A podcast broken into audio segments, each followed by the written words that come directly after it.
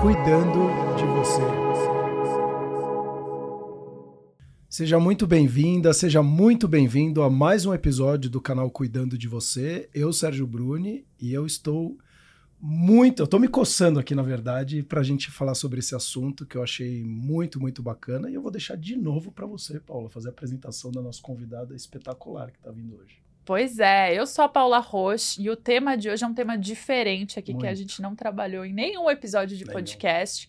E já vou pedir para você fazer aquelas coisas básicas que todo mundo pede porque é importante para divulgar é. o vídeo, se inscrever no canal e compartilhar este tema em especial é.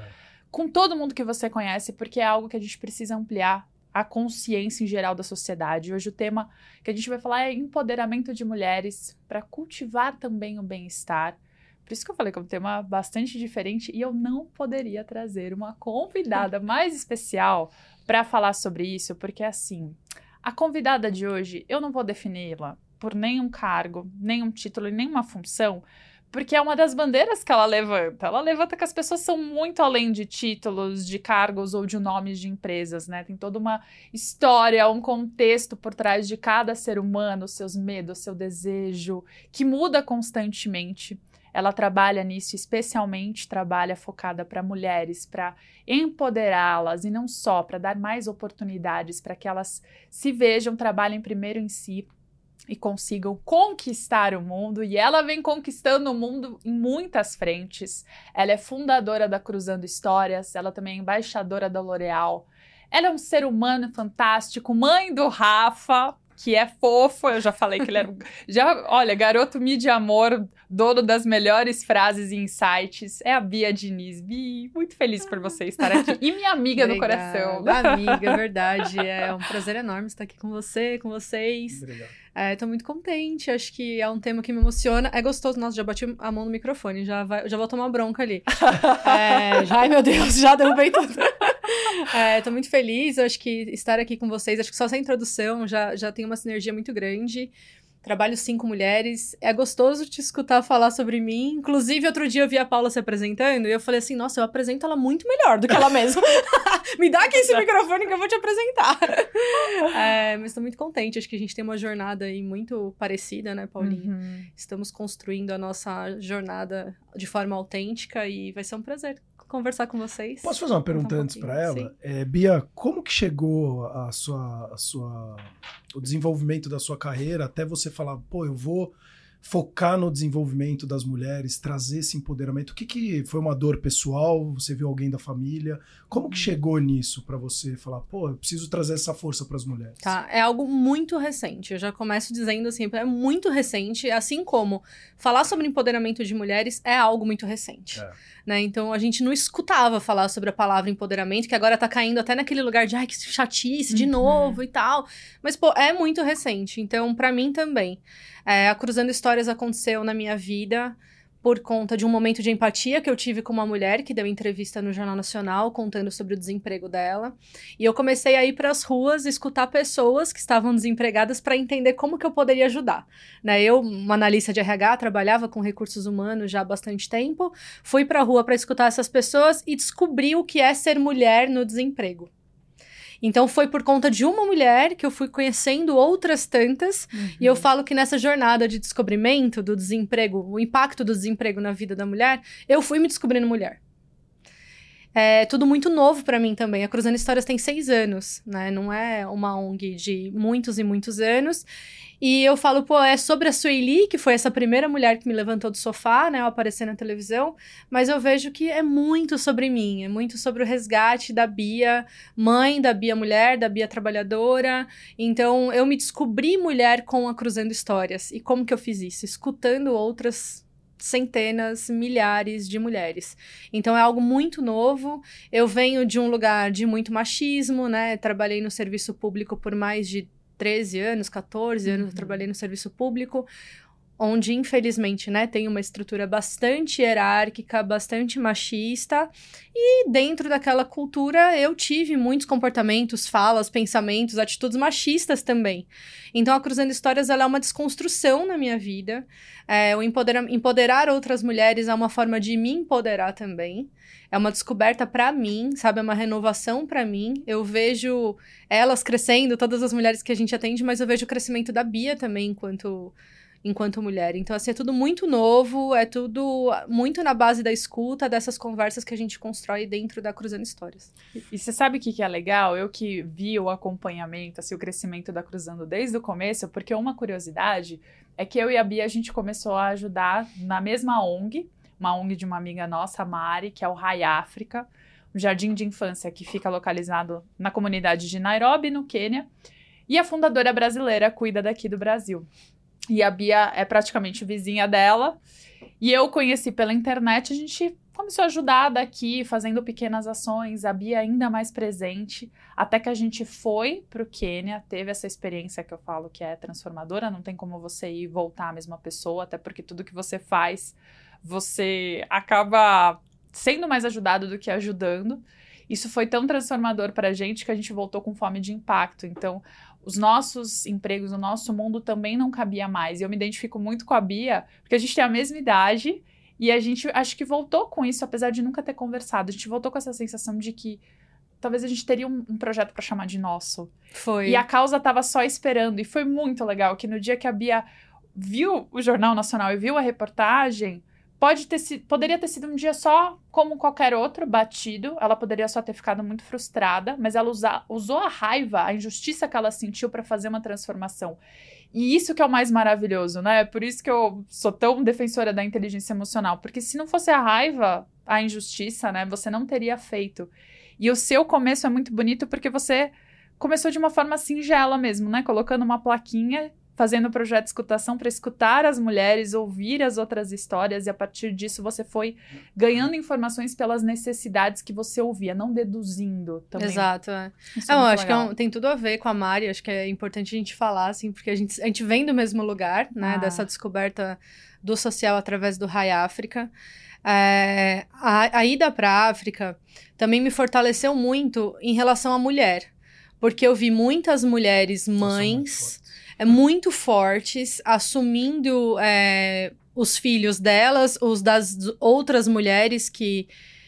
Enfim, tem muito caso de, de mulheres que são. É, que morrem, que, de doenças ou mesmo de, de, de, violência. E essas mulheres, elas assumem os filhos umas das outras, né? Então, esse foi um exemplo de maternidade bastante diferente do que a gente vê aqui. Acho que nós somos nós temos um instinto materno muito aflorado aqui no Brasil, mas lá não é sobre os meus filhos, né? É sobre todas as crianças. Uhum. As mulheres protegem e vivem muito aquela maternidade coletiva, né? Então isso também mexeu bastante comigo. Mas é, a Paulinha também tem muito a ver com a minha história, porque ela sempre falou sobre a gente estar atenta aos pequenos milagres da vida, sabe? Então, sempre olhar pro, pro, pro dia a dia, para as coisas que acontecem ao nosso lado e que muitas vezes passam despercebidas. Eu acho que se eu não tivesse atenta, presente a esse momento do, do da matéria na televisão, no Jornal Nacional, uhum. provavelmente teria sido exatamente mais, mais, um dia comum, mais uma matéria sobre desemprego, mais gráfico, mais estatística, e eu não teria feito nenhuma mudança. E o outro ponto é esse, assim, Acho que um aprendizado que o Rai África trouxe muito forte para mim, principalmente na ida para o Quênia, é sobre o que, que a comunidade precisa, o que, que as pessoas que estão ali no problema precisam. Porque a gente tem a arrogância, né, aqui dentro dos nossos privilégios, de achar que a gente conhece a solução para tudo. Uhum. Mas quando a gente pergunta para a pessoa que está ali sofrendo, que está precisando, o que, que ela quer, o que, que ela precisa, a resposta naturalmente vai ser outra. Uhum. Então, um dos exemplos que eu, que eu tive muito forte, assim, no, no acho que vale compartilhar, eu não me conformava que lá não tinha banheiro. Eu não me conformava que na escola não tinha vaso sanitário. Eu falava, pô, mas é um negócio, não tem como comprar, não tem como pôr, tipo, é uma uhum. coisa simples, eu pago, eu dou dinheiro. E a Mariana falava, não faz sentido para eles. Culturalmente não faz sentido. Eu falava, como? Como que usa uma vala, não põe uma, uma privada lá? Meu Deus. Eu achava aquilo o fim dos tempos. E quando eu fui para lá, eu vi que real tinham outras tantas prioridades que aquilo, tipo, não era um problema para eles. Então, o social uhum. me trouxe muito isso. E aí foi também o que me impulsionou a ir pras ruas com uma lousa perguntando: está sem trabalho? Fale comigo. Na intenção de me conectar de fato com o que a pessoa tá precisando, não com aquilo que eu acredito que seja o melhor para ela, sabe? Então, essa foi uma descoberta e foi ali na rua, com essa lousa, que eu descobri o que, que era escuta empática. Eu nunca tinha ouvido falar em escuta empática, nunca. Eu lembro que uma vez uma pessoa falou: Nossa, isso que você faz é escuta empática. E eu anotei, eu corri anotar para falar: Meu, eu tenho que procurar no Google, porque eu nunca escutei essa expressão na minha vida. E dias depois também uma menina falou: Nossa, tão lindo, você usa comunicação não violenta de forma tão bonita. E eu travei, eu falei, o que, que é comunicação não violenta? Eu nunca escutei falar. E de novo, fui procurar no Google e descobri o que, que era, entender que, que é uma técnica, que é uma, que é uma metodologia que eu poderia utilizar. Eu estava utilizando de forma é, natural, natural intuitiva, ah, tal, mas eu não sabia o que era aquilo, né? E aí sim, fui estudar, fui, enfim, fazer curso, ler e, e, me aperfeiçoar, porque real eu acredito muito, tanto na escuta empática quanto na comunicação não violenta, e construir um trabalho Hoje a Cruzando Histórias é uma ONG que já atendeu mais de 15 mil, 15 mil mulheres. A Uau. gente tem resultados, assim, muito grandes. A gente está com um projeto de combate ao assédio com a L'Oréal Paris, que já impactou, é, que a gente já treinou, né? Ofereceu treinamento aqui no Brasil para 40 mil pessoas em dois anos. Sim. Então, a gente está falando de números grandes, de resultados grandes. E sustentar todo esse trabalho na CNV é uma coisa que eu falo, caraca, velho, como que eu consegui isso, sabe? Tipo, como que eu consegui construir uma empresa, né? Uma ONG, uma organização social de tanto impacto, utilizando como fio condutor a comunicação não violenta, algo que eu não conhecia há seis anos atrás, que eu nunca tinha ouvido falar, e, e que eu acredito que é tão potente e que nos conecta tanto, assim. Uhum. Então tem muitos fios aqui que nos conectam Muito, sobre é. vários assuntos, mas é. é eu queria até isso. fazer uma provocação aqui para quem está assistindo e quem está escutando que você falou de. Vocês duas falaram de uma palavra muito importante que é escutativa.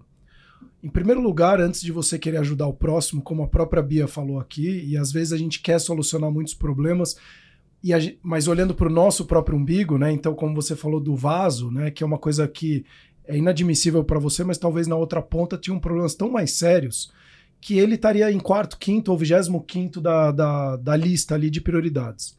Então, o quanto que você está se escutando em primeiro lugar, e se você quer ter boas relações na sua vida, o quanto que você está escutando genuinamente aquela pessoa do que ela está falando, para você conseguir internalizar aquilo e de forma empática conseguir ter uma conversa não violenta, como você falou, mas uma conversa produtiva para você extrair algo e fazer algo melhor, né? Então acho que isso é um ponto super importante que você falou aqui. E outro ponto que você falou, Bia, que a gente bate muito aqui, é que eu falo que a sabedoria do século XXI não é mais quem não sabe ler e escrever com tanta informação que a gente tem. É quem não está aberto a aprender, reaprender e desaprender velhos conceitos. Então eu te agradeço muito por você estar tá aqui. E esse assunto, por exemplo, porque eu também vim do mundo muito machista. Eu vim de um esporte de alta performance, trabalhei no mercado financeiro. E eu vim, sou filho de uma mãe que perdeu pai e mãe com 20 e poucos anos, em questão de seis meses, e trabalhava no. era produtora de laranja. Então imagina 50 anos atrás, vivendo no meio do mato com um bando de ogros, então que muitas vezes até sugeriam eu fecho o negócio e eu dormir com você. Então era basicamente era esse tipo de conversa. E eu já presenciei algumas delas. Então, obrigado por estar tá trazendo um assunto tão sério, porque hoje você, tendo esse tipo de conversa, você de fato muda vidas. E você mudando vidas, seja você gestor ou quem quer que seja dentro de uma empresa ou do setor público, você faz as pessoas produzirem mais, elas se sentirem mais à vontade e terem bem-estar, como a própria Paula falou. E eu queria entender para você, nessa conversa, nessa jornada, mulher no desemprego, o que, que você enxergou nisso? Você falou mulher no desemprego, eu perguntei e eu vi. O que, que é uma mulher desempregada? É, eu conversei com muitos homens no começo da Cruzando Histórias, né? No, no primeiro ano, eu saía pelas ruas, então... Sai um pouco do roteiro, tá? Desculpa, Paula. Não, eu adoro. Até porque eu também, eu também tenho curiosidade é. de saber essas dores. Porque ela começou com uma lozinha e hoje ela é embaixadora da L'Oréal. Eu não sei se você tem noção. Seis anos é pouco é. tempo para fazer isso. E com certeza você é. só conseguiu porque você fez esse mapeamento assertivo das dores. Exato. Sim. É, então, no, no primeiro ano eu saía... eu não saí nas ruas para procurar mulheres. Eu saí nas ruas para me conectar com quem estava desempregado, né? Acho que esse é um ponto. Então eu conversei com muitos homens, com muitas mulheres.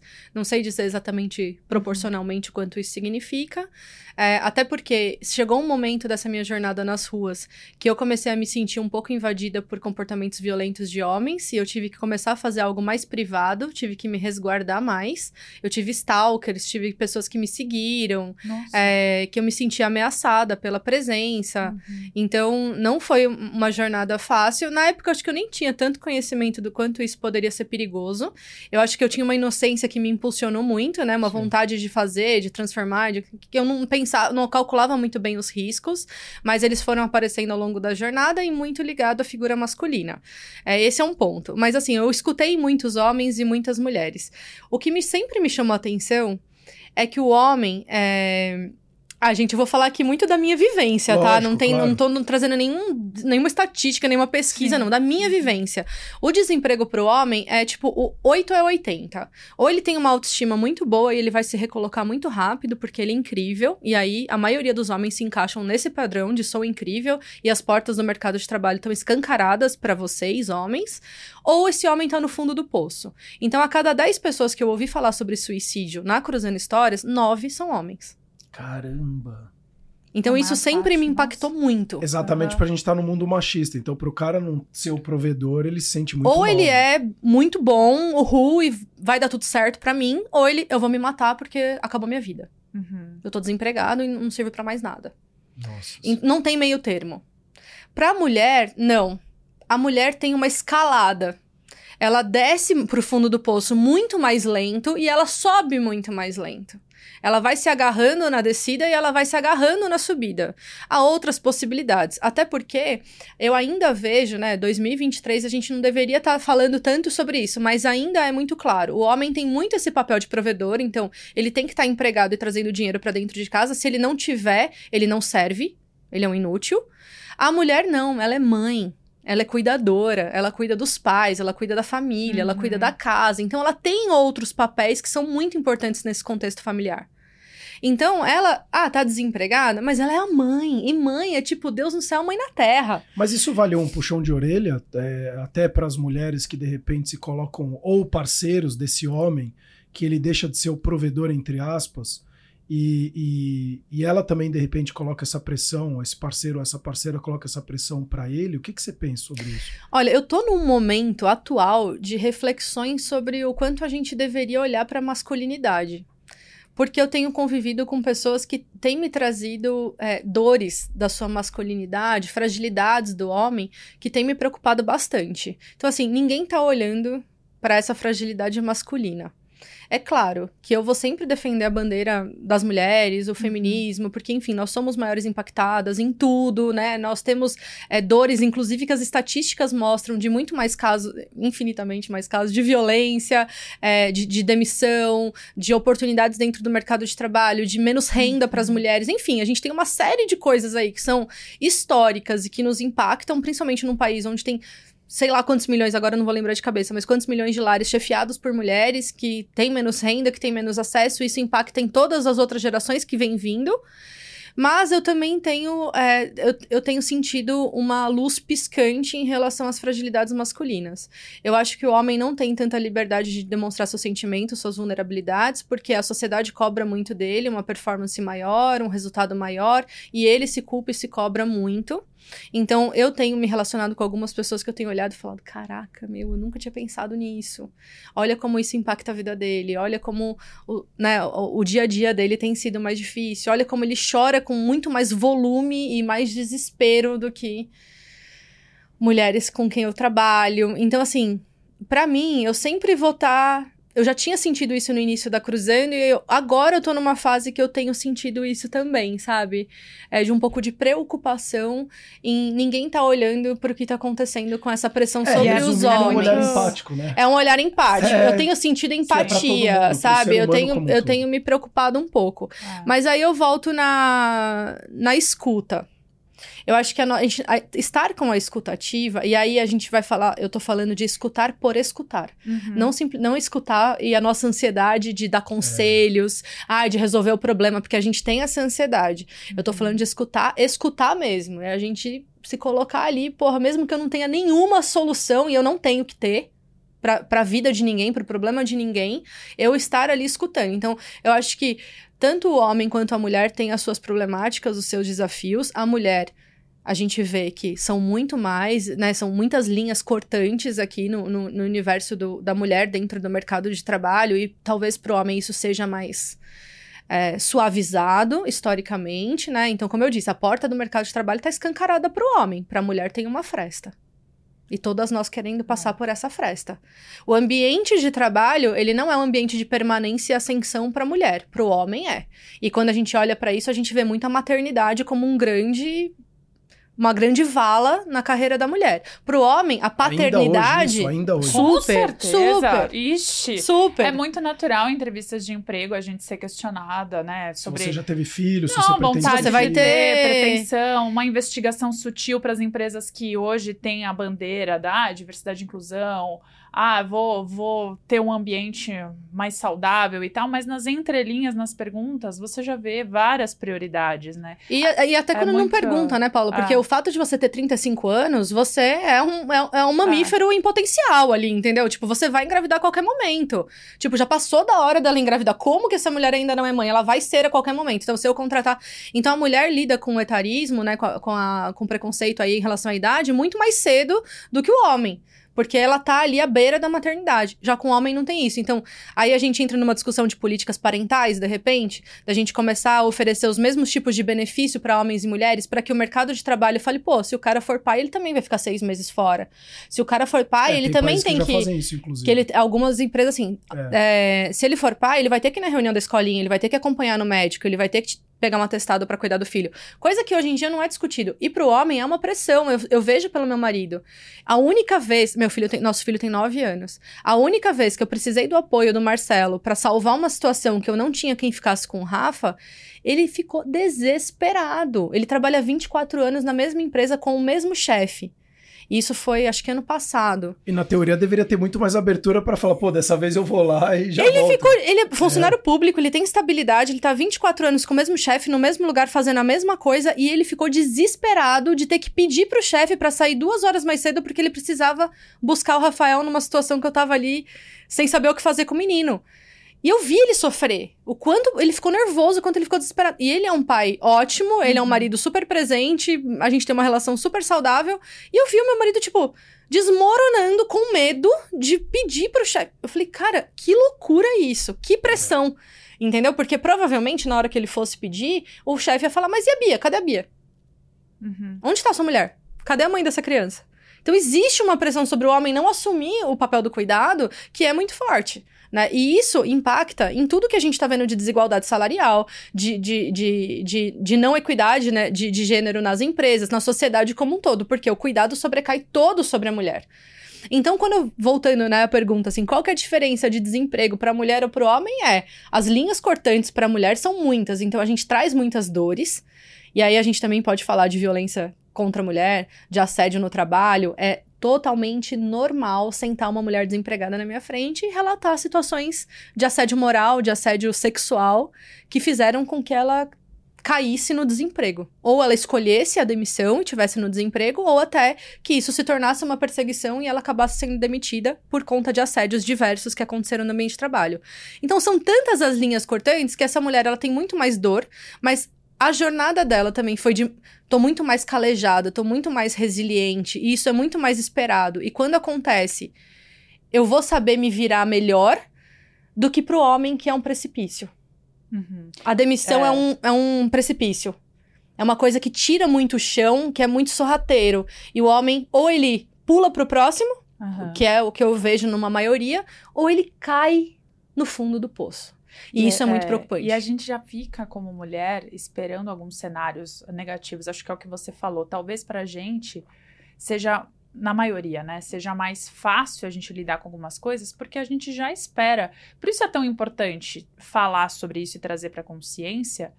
Porque eu também, quando eu comecei, sei lá, 15 anos atrás a trabalhar, eu não me dava conta de atitudes machistas, de perguntinhas insinuantes em situações que eu não esperava, seja questionando a minha autoridade, ou seja querendo fazer convites provocativos, é, seja o meu chefe querendo me, me usar para situações em que eu seria um, um adorno ali para ele, comunicativo, para ele conseguir o que ele queria. Só que na hora de eu falar, ele sempre se pronunciava antes, o famoso man explaining. A gente não tem espaço para falar, é só, só depois do homem.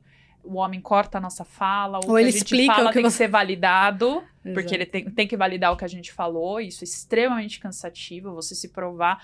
Tanto que eu, eu acredito assim, é aquilo que a gente decide fazer, né? Eu tive também a sorte de ter um, um primeiro chefe homem que acreditou muito em mim.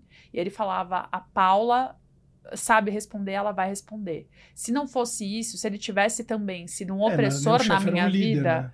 Ele era, ele É, era. exato. Foi quase um pai pra mim. Mas se eu não tivesse tido esse apoio, se eu tivesse tido um opressor, talvez eu estaria num lugar muito diferente. Por isso que é tão importante falar, porque é estrutural. E eu gosto muito de uma frase que você deixou no seu perfil, né? Que você falou assim: a ONU declarou em 6 de março de 2023, esse ano, que a igualdade de gênero precisará de 300 anos para ser alcançada e você trabalha para encurtar esse tempo. É assustador, né, Mi? É assustador e tira um pouco a nossa esperança. Porque nós temos essa ansiedade de ver resultados práticos, a gente quer ver resultados agora. A gente não quer ver resultados daqui 300 anos, daqui 150 anos. É. A gente nem vai estar aqui Hum. pra ver. Né? Então a gente tem essa ansiedade de, meu, eu preciso fazer logo porque eu quero ver mudança. É, é frustrante, mas ao mesmo tempo eu, sou- eu tenho o otimismo que eu falo, o que, que me acompanha? É o otimismo do empreendedorismo social, que é, pô, eu tô aqui trabalhando, dedicando a minha vida e outras tantas pessoas é, à minha volta estão dedicando a sua vida a solucionar problemas que são de todas as pessoas, né? Quando a gente fala de, de empregabilidade para mulheres, é um problema de toda a sociedade. Quando a gente de geração de trabalho e renda, né, para mulher, é um problema de toda a sociedade. Quando a gente fala de violência contra a mulher, é um problema de toda a sociedade. Eu sempre bato isso em todos os meus treinamentos. Homens, vocês estão aqui porque é o problema é de vocês. Ah, mas eu não sou agressora, eu não sou assediadora, eu não faço isso, eu não sou machista. É sim. E mesmo que você não seja um agressor diretamente, a, sua esposa vai sofrer agressão, sua filha vai sofrer agressão, sua mãe, sua, alguém à sua volta vai sofrer agressão. Você é amigo de agressores, você é amigo de abusadores, você é irmão de abusadores, você é filho de abusadores. Então, é sim problema de todas as pessoas. A gente não tem que olhar para um problema social e falar, pô, mas isso não tem nada a ver comigo. Eu não tenho nada a ver com isso. Então, eu acho que esse otimismo de a gente tá avançando no sentido de tem muita gente se levantando. Assuntos como esses que a gente tá debatendo aqui hoje, há 5, 10 anos atrás, não eram debatidos. É. Igual quando você falou pra mim, a medicina do sono é muito recente, são 20 anos, tá? A gente tá falando de todo, todos os temas que a gente tá falando aqui são muito recentes. É. Então, que bom que a gente tá tendo espaço pra falar. Eu acho que o fato da gente falar, da gente trazer consciência, da gente trazer as nossas histórias, as nossas dores e de outras pessoas pra um microfone, é, para um vídeo, pra internet, pro LinkedIn, como a gente faz muito, é a gente tá avançando sim nas pautas. As pautas, elas precisam ser sustentadas para as pessoas olharem e falar, pô, isso é importante mesmo. Não é só um dado da ONU que tá lá na manchete, na capa do UOL. É uma coisa que tá acontecendo no dia a dia e tá, tá impactando diretamente a minha É, empresa, a minha Exato. família. É, eu, quero, eu vou trazer algumas coisas polêmicas aqui. tá? É, até porque eu já tive esse pensamento é, é, machista, eu sou empresário. E quando eu era mais jovem, eu já cheguei a pensar. Eu falei, putz, mas pensa na cabeça do empresário, quando eu era executivo, inclusive. Se a mulher engravidar, ela vai ficar um ano sem trabalhar, e aí, putz, é, e a mulher é importante para a empresa e vai deixar de gerar riqueza. Mas aí hoje eu já vejo que você tem outras formas de gerar riqueza que não necessariamente ela precisa estar presente lá 24 horas, enfim. Então, isso é excelente a gente estar falando sobre isso. A gente tem uma questão hoje que a gente quer, como você falou, tudo para ontem. Mas só que o ser humano, ele continua o mesmo ser humano dos últimos 500 anos. A informação e a tecnologia trouxe uma velocidade muito grande para as informações. Então, isso a gente também tem que ter um pouco de paciência para entender que é um processo que não é uma coisa que é, é que nem apertar o interruptor, ligar e desligar. Ah, vamos todo mundo mudar e agora vamos ser diferentes. Temos que ter uma abertura, temos que começar a falar sobre o assunto. Então, é, eu queria primeiro entender sobre isso com você, que a gente tem que falar sobre o assunto, a gente tem que buscar a evolução, afinal estamos aqui para evoluir, né, para sair melhor do como a gente chegou, mas que tem tudo tem um processo, né? Então, se eu pegar meu avô, meu tataravô, ele vai pensar de forma completamente diferente de mim e, consequentemente, da minha filha, que com 4, 5 anos já está falando de não mata porque ela produz o mel e ela pode entrar em extinção. Coisa que uma criança, eu, por exemplo, nem, nem abor abordaria um assunto como esse, né? Então, o que, que você também vê sobre isso? Que eu entendo que a gente tem que falar, mas a velocidade, senão a gente vai enlouquecer também, porque eu preciso, como você falou das prioridades. Qual é a prioridade? Não, não sei nem se é qual a prioridade, cada um tem a sua. mas como que a gente consegue organizar? Porque aí eu ia entrar na minha segunda pauta, que é igualdade e equidade. Hoje todo mundo fala muito de igualdade. E eu acho que igualdade é um assunto delicado. Você ter igualdade, ao meu ver, é você pegar uma pessoa e ter um, um chart muito legal no LinkedIn, que são as pessoas em pé com um muro, tem um baixinho, um alto, não sei o que, e o muro tá igual para todo mundo. Não, na verdade, a equidade você dá uma cadeira maior para um, o que é mais alto você dá uma menor e todo mundo conseguir enxergar o outro lado do muro. Então, o que que uma coisa, até falando de velocidade das informações e do desenvolvimento do ser humano, também junto com a questão da igualdade e equidade, o que, que você pensa sobre isso? Bom, que eu penso que é, que é uma tomada de consciência. Eu acho que o que está acontecendo com a velocidade de informação e tecnologia é nós tomarmos consciência sobre os problemas que nós temos. Eu acho que Sim. a gente está conseguindo ter mais acesso. Né? Então, hoje, por exemplo, ah, tiraram não sei quantas toneladas de lixo do oceano e, e, foi feito de tal forma. Meu, é super impactante. Quer dizer que não tinha toneladas de lixo no oceano há 10 anos atrás? Não, não é que agora a gente está vendo em tempo real, via satélite, a movimentação disso. Então, a gente tem acesso, a gente tem consciência do problema. Eu acho que a gente está tomando uma consciência muito grande de vários problemas. E aí, priorizá-los é sempre. É, é, é, sempre. É que cada um tem sua agenda. Delicado, né? é cada muito... um tem a sua agenda. É eu, por exemplo, assim, quando me perguntam qual é a causa do momento, eu falo, gente, a causa climática, senão a gente vai entrar em extinção. Ah, mas é LGBT e mulheres. Eu falo, gente, é clima. né? Tipo, de nada é, é sobrevivência. a gente não. É, exato. E sempre o mundo vai tender a resolver aquilo que, que, que é nosso instinto de sobrevivência. Então, vai apontar. A gente tá vendo tantas discussões, a gente tá vendo um governo, um, um novo, né, um novo governo federal apontando muito para soluções pro fundo, captando muito recurso pro fundo Amazônia, pensando muito em clima. Tá trazendo outras agendas? Tá. Mas por quê? Porque é sobrevivência a, o, a política, enfim, a, a, economia, ela sempre vai tender uhum. a, a sobrevivência da maioria das pessoas, Exato. né? Então, quando a gente está falando de minorias, que são pautas e agendas extremamente importantes, é, ela vai ter o seu espaço reduzido lá na frente, porque num, no capitalismo, a gente vai é, olhar para a sobrevivência da maioria.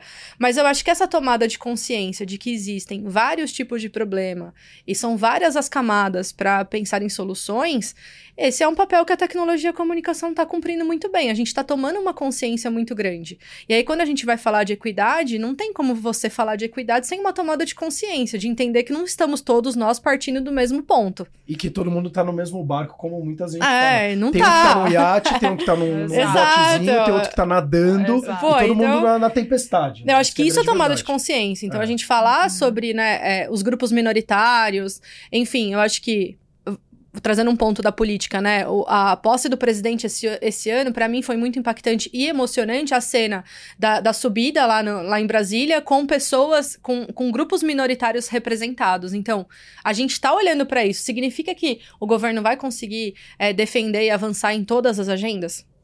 Provavelmente não. Principalmente por ter quatro anos de governo ali garantidos.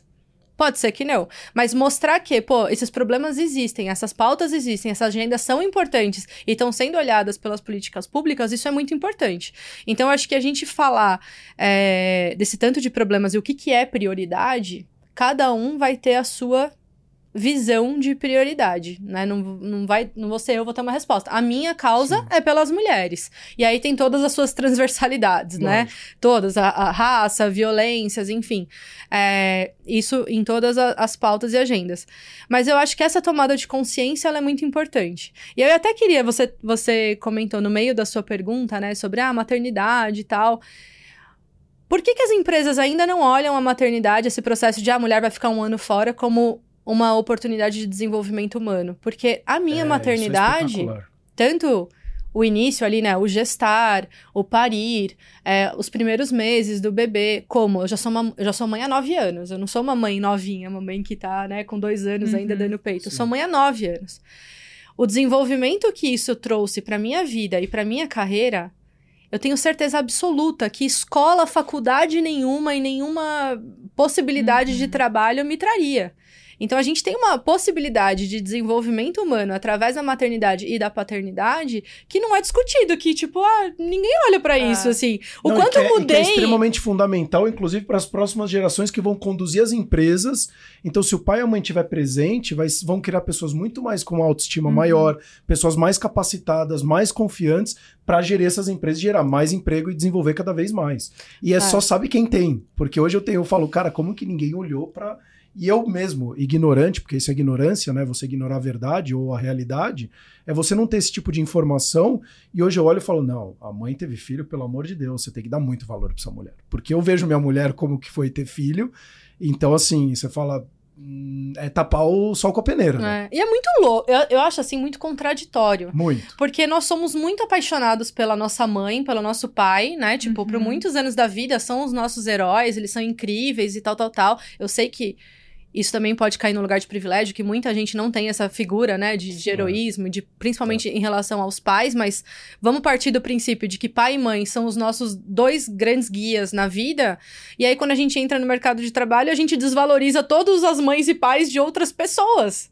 Verdade. Pô, minha mãe é incrível, minha mãe é sensacional, a melhor pessoa da face da terra. Mas toda mulher que chega aqui, que tem a possibilidade de ser mãe ou que acabou uhum. de ser uhum. mãe, para mim não tem valor nenhum é tudo querendo a produtividade imediata e não pensando no que você falou, no desenvolvimento do ser humano, naquilo num contexto Cara, e no maior. desenvolvimento da sociedade, porque eu falo, é, que, onde a gente quer chegar, gente? A gente é. quer chegar num lugar onde ninguém mais vai querer ter filho, porque vai ser um problema. Eu vejo, eu tenho 36 anos, e eu vejo muitas amigas que ainda não se tornaram mãe, porque, ai, mas e minha carreira, meu emprego, eu tô no momento que eu vou receber uma promoção, ou que eu vou, vou ter uma oportunidade fora do país, que ficou segurando esse momento de, de, de maternidade, é, com medo das consequências profissionais que isso traria para elas. E já vejo amigas que não estão conseguindo engravidar porque retardaram muito esse processo. O relógio biológico ele, ele pede, né? Ele, ele dá conta, ah, ali, ele bater existe. no sono depois, é que tá impactando a fertilidade das mulheres. então, cara, aí cê, eu vejo, assim, amigas que é. não conseguiram nem se relacionar, que Exato. não tem um, um parceiro para falar, pô, eu tenho, eu quero muito ser mãe, mas nenhum parceiro eu tenho, quem dirá a possibilidade de ter um filho, e isso o quanto é angustiante o quanto é angustiante. Eu tô muito nessa fase, né, Paula? Acho que você uhum, também, né? Sim. De ver mulheres, assim, mulheres incríveis que, porra, meu Deus do céu, eu tô com 38, eu tô com 39, eu tô com 40, acabou, minha, acabou minha chance de ser mãe. E eu tive até amiga recente que foi fazer congelamento de óvulos e não tem óvulos para congelar. Caramba. E é aquela notícia que você fala, meu Deus, por que que eu não fui atrás disso? Não tem como a mulher não se questionar. E a culpa é de quem? A culpa é dela? Porque tem isso, né? Tudo a culpa da mulher. Tudo Sim, Não, é mas ela que quis. Ela que é. escolheu. Não, não foi ela que quis. É, se tivesse um ambiente cara. saudável, aberto. E se isso fosse natural, mesmo. se isso fosse valorizado, muito. cara, isso seria, a história dela seria totalmente diferente. Posso levantar uma bandeirinha, então, aqui, ó? Mais uma reflexão para você que tá assistindo e agora para as mulheres aqui.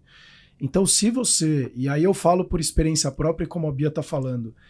O maior presente que eu tive na minha vida foi ter tido a minha filha. E eu nunca imaginei isso. E eu era uma pessoa que eu até pensava em talvez não ter filho. Então, né, joguei tênis, viajava a trinta e tantos países, eu era um cara do mundo, pisei na Zâmbia, Zimbábue, vi coisas inacreditáveis que você fala, cara, eu vou gastar minha energia ajudando as pessoas, porque é como você falou, quando você vai, transforma como ser humano. Mas a partir do momento que você tem um ser e ele faz você ser uma pessoa melhor, ele te desenvolve, por incrível que pareça, todo santo dia. Se você está deixando de tomar algumas decisões por coisa, por questões profissionais, eu te faço um convite, reflita muito sobre a sua vida, porque talvez você está perdendo um dos momentos mais importantes da sua vida, que é se desenvolver de verdade como ser humano, é, por exemplo, poder ser mãe. Ô Sérgio, só que a gente precisa abrir aqui um alerta, que é o parênteses que vai muito de encontro ao trabalho da Bia é a questão, de novo, você está jogando fardo também nas mulheres. É um questionamento que a gente precisa se fazer, mas é muito mais complexo que isso. E só a gente que a mulher sente na pele. Eu tô com é, 35 anos, eu tenho o sonho de ser mãe. Tenho medo de não conseguir? Tenho. Tenho medo de ter problemas de fertilidade? Tenho. Mas eu também passei boa parte da minha vida profissional focando nisso, até porque era a única opção, assim, que eu aprendi, que me deram a gente precisa fazer um esforço muito maior do que os homens para conseguir nosso espaço. Quando eu decidi fazer minha transição de carreira, eu demorei, eu tive dois anos, porque eu sabia que eu ia pagar os preços. Eu demorei dez anos para conseguir meu espaço na área ambiental. Para conseguir mais tempo em outra carreira, meu Deus, eu falei. Seria mais fácil se eu fosse homem? Seria. Eu vejo homens que trabalham com o que a gente trabalha, conseguem um espaço maior, são reconhecidos de uma forma mais genuína. Então é um trabalho que de novo, não, não é uma vitimização. Eu sei do meu potencial e eu luto para conseguir meus espaços e a gente usa nossas redes sociais para isso. Por que, que eu e a Bia a gente se tornou top voice? Por que, que a gente investiu mais energia isso há mais tempo do que, por exemplo, você ter um emprego parecido com o meu? Porque é a única forma da gente ser vista e levada a sério. A gente precisa colocar dados, precisa mostrar nosso trabalho. Você fala, eu sou corajosa, eu boto a minha cara para bater se não for isso, eu não sou levada a sério. Se não fosse isso, eu já teria caído é. em depressão, não conseguiria meu espaço. Só que na minha transição de carreira, eu sabia que eu estava postergando mais uma vez a prioridade de querer ser mãe. Tomei muitas decisões erradas, caí em muitas relações abusivas, muitas. Por quê? Pelo desespero. Relógio biológico. Se não for esse cara, meu Deus, até eu conhecer outro, namorar, casar, não vai dar tempo. E a gente toma decisões erradas. Então, é muito mais complexo, entende? É muito. E, e aí acho que a gente é. volta pro ponto da escuta, assim. É, os homens escutarem esse grito que é muito dolorido, e tudo isso que você falou, assine embaixo, Paula. É, é, a gente tem que fazer muito mais esforço mesmo. Inclusive, as mulheres estudam muito mais que os homens, isso também tem dados mostrando que a gente estuda muito mais. E a gente tem uma sensação de sempre ser insuficiente, da gente sempre ter que estudar mais. Eu vejo minhas amigas, a Paula é uma delas. Cara, ela tá sempre estudando, desesperada pelo conhecimento. Você acha que é só por gostar disso? Ela pode gostar, ela pode amar uhum. estudar, mas também tem o ponto de que, cara, eu preciso saber mais, eu preciso saber muito mais do que a pessoa que tá do meu lado, porque senão eu não vou ter oportunidade. E isso é real, né? Às vezes fala, ah, mas quem disse? Aqui isso não, não acontece. Eu escuto muito, ah, aqui isso não acontece. Aí quando você vai conversar com uma mulher que trabalha lá dentro, que tá há 5, 10 anos, a mulher fala, é, não é bem assim, acontece sim, e assim, e aí conta histórias que trazem a verdade, né? Então, será que a gente tá escutando de fato? Porque muita gente tá escutando esse grito das mulheres. Hoje a gente está falando sobre empoderamento e várias outras pautas que estão ganhando muito mais espaço, mas a gente ainda vê muito. Eu vejo muita mulher que chega em mim e fala assim: Ah, mas eu nunca sofri assédio. Aí eu falo, amada, não repete isso. Você pode até não identificar uma situação isso. de assédio que aconteceu com você, mas quando você fala isso, você está enfraquecendo uma luta que impacta todas nós. Então, uhum. assim, guarda para você, amada. Não vem me falar isso, sabe? Dá, dá uma sensação. E aí eu volto naquele sentimento da raiva. A raiva é, é, é a raiva sempre foi um grande impulsionador para mim. Eu preciso, eu preciso me sentir revoltada, eu preciso ter muita raiva para eu fazer alguma coisa, assim. Para eu sinto, né, não, não é que não quer dizer que é um motor para todo mundo. No meu caso é um motor. Eu, eu puta, me revolta, eu levanto e faço alguma coisa, assim. Eu preciso desse sentimento de injustiça, de raiva para eu conseguir fazer algo, sabe? Eu acho que me deixa mais criativa, mais inovadora, mais forte, mais resiliente, e tal. E, então assim, é é de fato a mulher pensa bem. Mas quando a gente fala pensa bem, a gente tem que ver que, pô, lá no emprego dela, se ela ficar pensando, se ela levar. Meu, eu, engravidei junto com a minha chefe. A gente era três. É, eram três mulheres e um gerente, né? Ela era minha chefe, assim, ela era supervisora, mas tinha um gerente, um homem acima, um homem de 60 e poucos anos. E as três entraram num lance de querer engravidar tudo na mesma época. E quando ela falou que tava grávida, eu engravidei. Ela contou que tava grávida, eu meu Deus, tô grávida também. A gente engravidou. E a gente tinha ali um, uma ideia de combinar a gravidez, sabe? Ah, então você vai primeiro, depois eu vou segundo, depois eu vou terceiro. Olha a preocupação é, da mulher, tipo, complicado. mexe com a vida pra gente não faltar ali uma com a outra, não, não atrapalhar a estrutura da empresa. E aí ela engravidou, quando deu dois meses, eu tinha ido fazer uma viagem muito louca lá pra Chapada Diamantina, perdi de tomar, esqueci o remédio, numa falha de remédio eu engravidei antes da hora. Eu queria muito, mas foi antes da hora. E aí a gente passou, a gente engravidou juntas e ficamos, é, saímos de licença juntas, e foi um transtorno para a empresa Lógico. e tal. Então, assim, olha a que ponto que a gente chega, né? De um olhar para cada outro, fazer um combinado, mesmo num serviço público onde todas têm estabilidade uhum. e que teoricamente aquela estrutura deveria se movimentar para lidar com a nossa licença maternidade, mas não, a gente se sente na obrigação de uma segurar a mão da outra, de uma apoiar a outra para que não aconteça ao mesmo tempo, para que não impacte lá na frente, na... enfim, gente, todo não, mundo isso, sobrevive. Isso é super né? interessante. não, e é super interessante você trazer isso, porque uhum. você é uma pecinha da engrenagem. E na verdade você que tem que pensar, você que tem que organizar, você que tem que mobilizar a engrenagem uhum. toda para que ela dê suporte. Na verdade, já deveria vir naturalmente esse suporte é. para essa pecinha, Sim. né? A gente é o problema, entre eu, aspas, e, e, a gente tem que pensar na solução. Tipo, não, a gente tem que ser o problema e a solução, marido, cara. O marido dela. Ninguém é, tava preocupado tava, com exato, isso. Perfeito, Ninguém tava, perfeito. cara. A gente só tava transando, entendeu? Tipo, pra eles, eles estavam transando. Ah, se rolar, rolou, que bom, filhinho, gostoso, lindo. Enquanto a gente tá, tipo, minha carreira, coisas, minha Deus. carreira, não sei o quê, meu departamento, vai faltar gente, vai ver aquilo. Então a gente fica muito ali preocupada e tensa em contar. Eu lembro, eu muito tensa para contar pro meu gerente, porque a Fabiana tinha acabado de contar. E aí, como que eu ia contar também? Ah. Entendeu? Tipo, que merda que eu fiz, mesmo eu querendo muito e ter condições de engravidar naquele momento. Então é muito louco essa pressão que se coloca sobre a mulher e que a gente se coloca é, também, né? Não são só os homens que nos, nós colocamos essa pressão. Uhum. Então eu acho sim que é um problema de todo mundo é, é, um problema de todas as pessoas. Eu falo, esse é um problema, cara, que todo mundo devia estar preocupado com isso, não só as mulheres.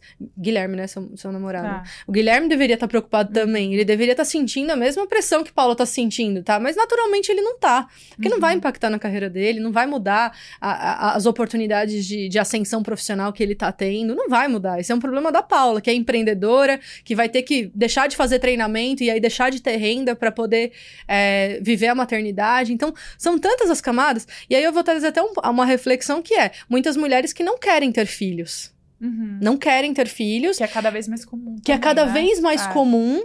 E que, cara, eu entendo super. Eu era a pessoa que, quando alguém falava, alguma amiga minha falava, porque eu sempre fui louca pra ser mãe, gente. Perguntava quando eu era criança, o que, que você quer ser quando crescer? Eu respondia que eu queria ser mãe. Eu não pensava profissionalmente, eu pensava que eu queria ser mãe. E eu, hoje eu, ve, eu era revoltada. Quando alguém falava, ah, não, eu não quero ter filho, Deus me livre de ter filho, eu achava aquilo horrível. Falava, meu Deus, como assim? Ai, credo. Eu, sabe, eu me distanciava da pessoa. Como que uma pessoa não quer ser mãe, que é a melhor coisa do mundo? Hoje eu entendo completamente, gente. Ser mãe vai sobrecair todo o trabalho sobre você. É um amor maravilhoso, é uma experiência incrível, fantástica, transformadora. E eu sempre, eu sou completamente apaixonada pelo meu filho, pelo meu maternar. É tudo fantástico? É. Eu tenho uma família estruturada, eu tenho um marido presente, que é um pai presente. A minha mãe mora comigo e tá lá agora. Pra eu estar tá aqui, a minha mãe tá lá com meu filho. Ela que vai dar almoço, ela que vai levar na escolinha. Eu tenho recursos para prover toda essa estrutura. É. Rafael teve babá até os quatro anos. Ele tá numa escola particular, porque eu tenho condições de pagar. É muito. Quem que tem isso? É Quando eu vejo uma amiga minha falando assim, ai, ah, tô pensando em engravidar, e eu sei que a mãe dela mora em Ribeirão Preto e ela aqui em São Paulo, eu já fico desesperada. Eu já fico, ai, meu Deus, minha amiga, tem certeza? Tem certeza que você quer engravidar? Porque, olha, uma mãe nessas horas faz muita falta. Ou uma, uma amiga que não tem a mãe, que não tem o pai por perto, que não tem estrutura familiar, eu já fico. Ai, você tem certeza? Uhum. Sabe? Tipo, na minha cabeça já vem aquele medo. É. Porque para criar uma criança, a gente precisa de toda uma estrutura. A gente não precisa só querer ser mãe. Não. Né? Então, todo mundo tem. Então hoje, Criar quando eu é escuto, por exemplo, meu pai, meu, meu pai, ó, meu irmão, meu irmão não quer ser pai. Ele, tudo bem, ele tem 25 anos, isso pode mudar tal. Mas ele tem um discurso ali. Eu não, Deus me livre, eu não quero ser pai. Eu só me relaciono com menina que não quer ser mãe também, que não pensa nisso, porque eu não quero, não quero, não quero, não quero. Pode ser que um dia mude? Pode ser, né? Ele tem aí muitos anos de vida pela frente, se Deus quiser. Mas eu compreendo ele também, entendeu? Uhum. Porque de fato, ele fala, se for para ser pai, tem que ser um pai presente, tem que ser um pai legal, tem que ser um pai amoroso, tem que ser um pai cuidadoso. E pô, eu tenho outros sonhos para minha vida. Então assim, hoje em dia a gente tá podendo pensar nisso com menos culpa. Hoje a gente tá podendo falar sobre isso, não quero ser mãe, não quero ser pai, com menos pressão. Coisa que a, até pouquinho tempo, gente, fala uma mulher lá, não quero ser mãe. Deus, nossa, ela ia ser cruci... Eu crucificava essa mulher. É. Hoje eu entendo, porque eu falo, cara, as mulheres. E o mundo tá ficando doente, né? É doido você falar, cara, vou ter mais sim, dois, três, quatro filhos nesse Dá medo você do fala futuro, com esse, com esse mundo louco. Ah, eu tenho para mim, chega uma mulher na Cruzando Histórias, desempregada, a mulher começa a contar a trajetória dela. Ah, sou mãe, tenho dois filhos, não tem cinco, outro tem três. Ah, eu acabei me separando do meu marido na pandemia. Essa mulher não vai arrumar emprego. Tá? É você olhar e você oferecer o acolhimento para essa mulher, você vai oferecer escuta para essa mulher, você vai oferecer apoio psicológico, você vai oferecer. Eu ofereço todos os meus serviços. A chance dela se recolocar é muito, muito, muito pequena porque as empresas não querem essa mulher. Então eu olho, eu que trabalho com isso há seis anos, eu começo a. Ah, quem é você? A mulher começa, eu já. Ai, Bia, mas nossa, você tá sendo muito radical. Não, não tô sendo radical, eu tô sendo realista, tô gente. seguindo as estatísticas. Eu tô sendo realista. É, eu tô olhando os dados. As empresas não querem essa mulher, elas não, ela não vai dar oportunidade para essa mulher. Como que essa mulher se desloca para um, um, um trabalho, duas horas de, de deslocamento, passa oito horas lá dentro, mais duas horas para voltar, se a creche que tem lá na, na, na no bairro dela fecha às três da tarde. Quem que vai buscar essa criança? Quem que vai cuidar dessa criança? Uhum. Então, vê a estrutura, o sistema, os serviços públicos, que a creche pública, a escola pública não acompanha a jornada de trabalho que essa mulher tem. Então, aí, ó, e é exatamente isso que eu queria chegar. Mas hoje a gente olha, se a gente olhar 10 anos atrás, 5 anos atrás, onde a gente está hoje, eu entendo perfeitamente o seu ponto e concordo com ele, com eles, mas a gente não está vendo uma evolução, porque hoje você pega, por exemplo, CLT. O CLT, ele obriga a, dentro do mesmo cargo, a mulher e o homem ganhar a mesma coisa. Então já tem alguns artifícios que estão sendo feitos. Eu penso há 10 anos atrás que existia uma, um abuso muito maior, existia uma agressão muito maior. Acredito eu, eu sou empreendedor já há um tempo, então não estou no meio no corporativismo tradicional. Você não acha que está vendo essa evolução ou essa mudança para algo melhor? Tem que ser feito muito mais? Lógico que tem que ser feito. Mas não está havendo uma mudança? Na sua visão? Vamos lá. É, a igualdade salarial está na Constituição desde 1988. Eu nasci em 1987. É novo demais. Sim. A gente vem, a gente estava vendo avanços, né? Principalmente assim, há mais mulheres na liderança, compromissos isso. que as empresas estão assumindo, e isso é muito positivo. Pandemia. 70% das demissões foram entre mulheres. Isso eu não sabia, é.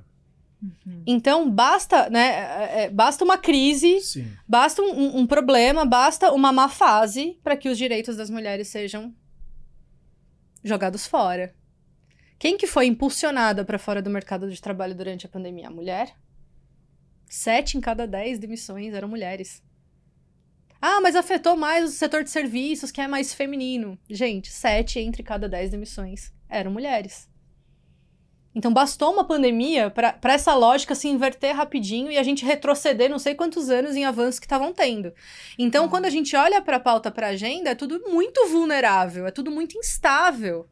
O que mostra que muitas das mudanças estão superficiais por um problema que é outra palavra que está virando clichê, que é estrutural, mas que é verdade, é isso que as pessoas precisam tomar consciência que tá na estrutura, tá já no inconsciente tá coletivo, é. tá nas mulheres, tá nos homens, tá em todo mundo. Por isso que precisa ser feito, né?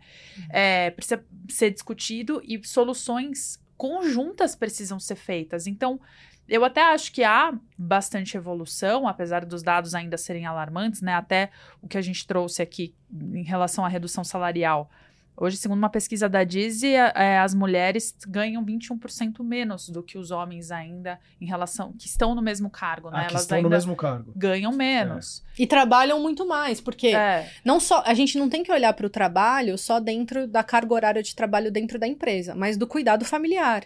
Não, e a pandemia mostrou que o tempo é uma falácia, né? Porque você pode estar lá trabalhando oito horas batendo cartão, mas na verdade você está quatro horas no cafezinho, você está duas horas ali dando uma volta, foi no banheiro 10, 20 vezes.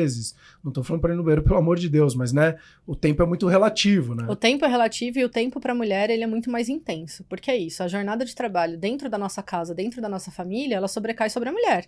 É, então as mulheres trabalham muito mais horas por dia quando ela, né, quando você olha o cuidado com, com, com, a família, com a casa, enfim, mais o trabalho que você tem profissionalmente. Então, as horas do cuidado que não são remuneradas, elas pesam muito mais sobre a mulher do que sobre o homem, é. né? Então, além disso, está levando a um quadro de exaustão muito maior entre as mulheres, uma saúde mental muito mais prejudicada entre as mulheres, né? A Fink Olga acabou de de lançar um, uma, uma, um resultado de uma pesquisa sobre a saúde, exa, chama exaustas, né, esgotadas, exaustas, esgotadas, agora eu fiquei em dúvida, acho que é esgotadas, é, falando sobre a exaustão das mulheres.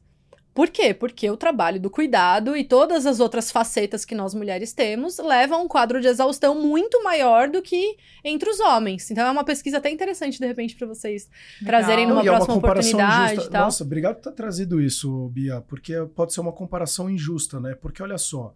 Se dentro de casa, vamos falar nós que temos filhos, está mais sobrecarregado na mulher e ela tem uma, um impacto muito grande emocional e físico, quando ela vai para o mercado de trabalho, ela está sendo cobrada da mesma forma que o homem. Uhum. Então, na verdade, a cobrança é injusta. Uhum. Você está cobrando querendo ter banana, mas trazendo uma laranja e uma banana e querendo que a laranja vire banana, né? Então, então você tem que fazer o homem então ter o mesmo papel dentro de casa. Por isso que eu falei, políticas parentais, é, a gente é. dividir o cuidado com o homem também. Eu acabei de pegar aqui, que hoje eu postei no meu, no meu stories, tempo dedicado semanalmente com tarefas domésticas. Entre as mulheres, 21,4 horas, e entre os homens, 11 horas. É, o dobro, quase. Cara, o dobro, sabe? É muito louco, assim, ó, o percentual de pessoas que realizam tarefas domésticas, 79% homens, 92% mulheres. Quando a gente vai olhar para a raça, isso sobrecai mais sobre as mulheres Não, pretas. isso é verdade, porque hoje minha filha acordou com febre e três horas da manhã, e minha esposa que foi cuidar dela. E no final, estudando o sono, eu vejo quanto que impacta a produtividade da pessoa que não dorme direito. Mas só que se ela vai lá no local de trabalho dela, vai ser cobrada da mesma forma se ela tivesse dormido oito horas perfeitas e ela vai ser cobrada. E, e eu vejo muitas vezes, é, eu coloco até de uma forma egoísta, e obrigado de novo por essa reflexão, que é assim, pô, à noite eu preciso descansar para eu poder performar o meu melhor. Mas só que ela também precisa performar o melhor dela. Nossa, você pegou num ponto, porque eu lembro que a gente trouxe um, um convidado aqui obrigado, é... de verdade, obrigado mesmo, porque isso já foi discussão pauta dentro de casa e eu falava, não, mas é tudo igual. E não é igual. É que nem a moça falou que nunca foi abusada e eu vi, eu não falo com meu pai há 22 anos. Eu fui ver na terapia agora, um ano atrás, que eu tinha uma relação abusiva e eu não sabia. É, se você não tem informação, e, você não sabe. Se você não, eu, sabe, se você não dá é, nome, você não, não sabe o que, que é. E é, é, esse pensamento egoísta é uma coisa que a gente precisa discutir desses, e desses padrões que a gente tem. Porque a gente já recebeu convidado aqui, é, que também, pai, e aí a gente perguntou muito da qualidade do sono. E eu lembro da resposta assim, poxa, minha prioridade, é, minha prioridade é o sono, porque eu preciso ter um bom desempenho como atleta. Então, desde que filho nasceu, eu fiz um combinado com a minha mulher. Ela cuida à noite, se eles acordam, ela cuida, porque eu não tenho condição. E na hora eu fiquei pensando assim, realmente, eu, aquilo acho que até demorou para cair a ficha. Eu deveria ter perguntado, poxa, mas como sua mulher age assim? Eu acho que cada casal tem uns combinados e acordos e tá tudo certo. Mas é olhar. Eu fiquei pensando, pô, coitada dessa mulher. Eu fiquei aqui, cara, sobrou pra ela. Legal, ele tá pleno, lindo durante o dia, o sono tá perfeito. E as, porque a gente sabe, você sabe quanto que o sono impacta a saúde mental dela. Ela ainda vai ter cuidar de dia dos filhos, ela vai ser a mãe chata, porque ela tá com menos paciência e mais estressada, com a carreira indo por água abaixo, para dar suporte para ele. Então, é, são fardos que a gente precisa falar porque a gente não se dá conta. A gente tá muito acostumado não, foi a esse combinado papel. que, inclusive, eu, eu fiz com a minha mulher. Uhum. Eu fiz com ela. É. E tá me doendo essa conversa aqui que você Desculpa, falou. Tá doendo, mas é desculpa, é mas é verdade, é isso. É, o meu, o meu é, marido, ele sai, ele sai falei, de casa... Preciso, à noite, pelo menos você acorda e, assim, eu posso ajudar em tudo, mas um, porque eu pensei o seguinte: um tem que ter sanidade, porque se os dois não dormirem direito, vai, vai gerar estresse, vai gerar briga. Então que caos. seja você que não tenha sanidade, é, porque então, eu tenho que é, ter, entendeu? sabe? Tipo... Não é, ou, ou, você pode combinar, então uma semana sou eu, uma semana você, um mês sou eu, um mês você, ou um dia um, um dia outro, mas é verdade, mas nunca foi aberto esse tipo de conversa. E eu ah. já ouvi algumas vezes, e eu não tive a escuta ativa, ativa. Uhum. de fato eu não tive. E muito legal estar trazendo isso uh, de chegar e escutar, porque eu vi algumas vezes minha mulher falar: estou exausta. Eu falo, mas eu também tô. e eu também tô. Sim. Mas só que. Às vezes é em dobro. Por que não eu... compartilhar essa exaustão? Eu vou trazer um exemplo aqui né? da, da, minha rotina uhum. com, com o meu novas. filho. Assim, o meu marido, ele sai 5 e meia da manhã para ir pro trabalho. Então ele pega o fretado, ele chega no trabalho, aí como ele chega bem antes do horário dele, ele vai pro Ibirapuera correr, aí ele corre lá, se diverte, porque a corrida para ele não é só a questão do esporte. Não, você tá liberando é. endorfina. Não, né? e assim, é. as amizades que faz, Isso, é foto pra lá, vídeo pra cá, a Paula segue ele, tipo, é, é o demais, momento de lazer é. dele, é o hobby dele, e eu, meu, eu acho incrível, incrível. Eu acordo, ele normalmente me acorda na hora que ele tá saindo, né? A gente às vezes discute sobre isso, pô, precisa me acordar, mas enfim, ele quer dar tchau tal. Eu acordo, eu já pego o celular e eu começo a trabalhar. Porque eu começo a ler e-mail, eu começo, minha cabeça já começa a girar no Sim. trabalho. E minha cabeça, eu sou empreendedora, né? Eu, eu tô à frente de um negócio e tal. Então, Cabeça é, de empreendedor é não para, horas, é 24 horas. Então, acordei, estou trabalhando. Isso. Então, eu já começo a mexer no celular e a fazer coisas. Ali eu já emendo com o Rafael levanta, aí eu vou arrumar a cama, aí eu vou, né, ele vai no banheiro, aí eu tenho que fazer o café da manhã. Só que eu tô trabalhando enquanto isso também. Lógico. Então, a minha jornada é dupla ali.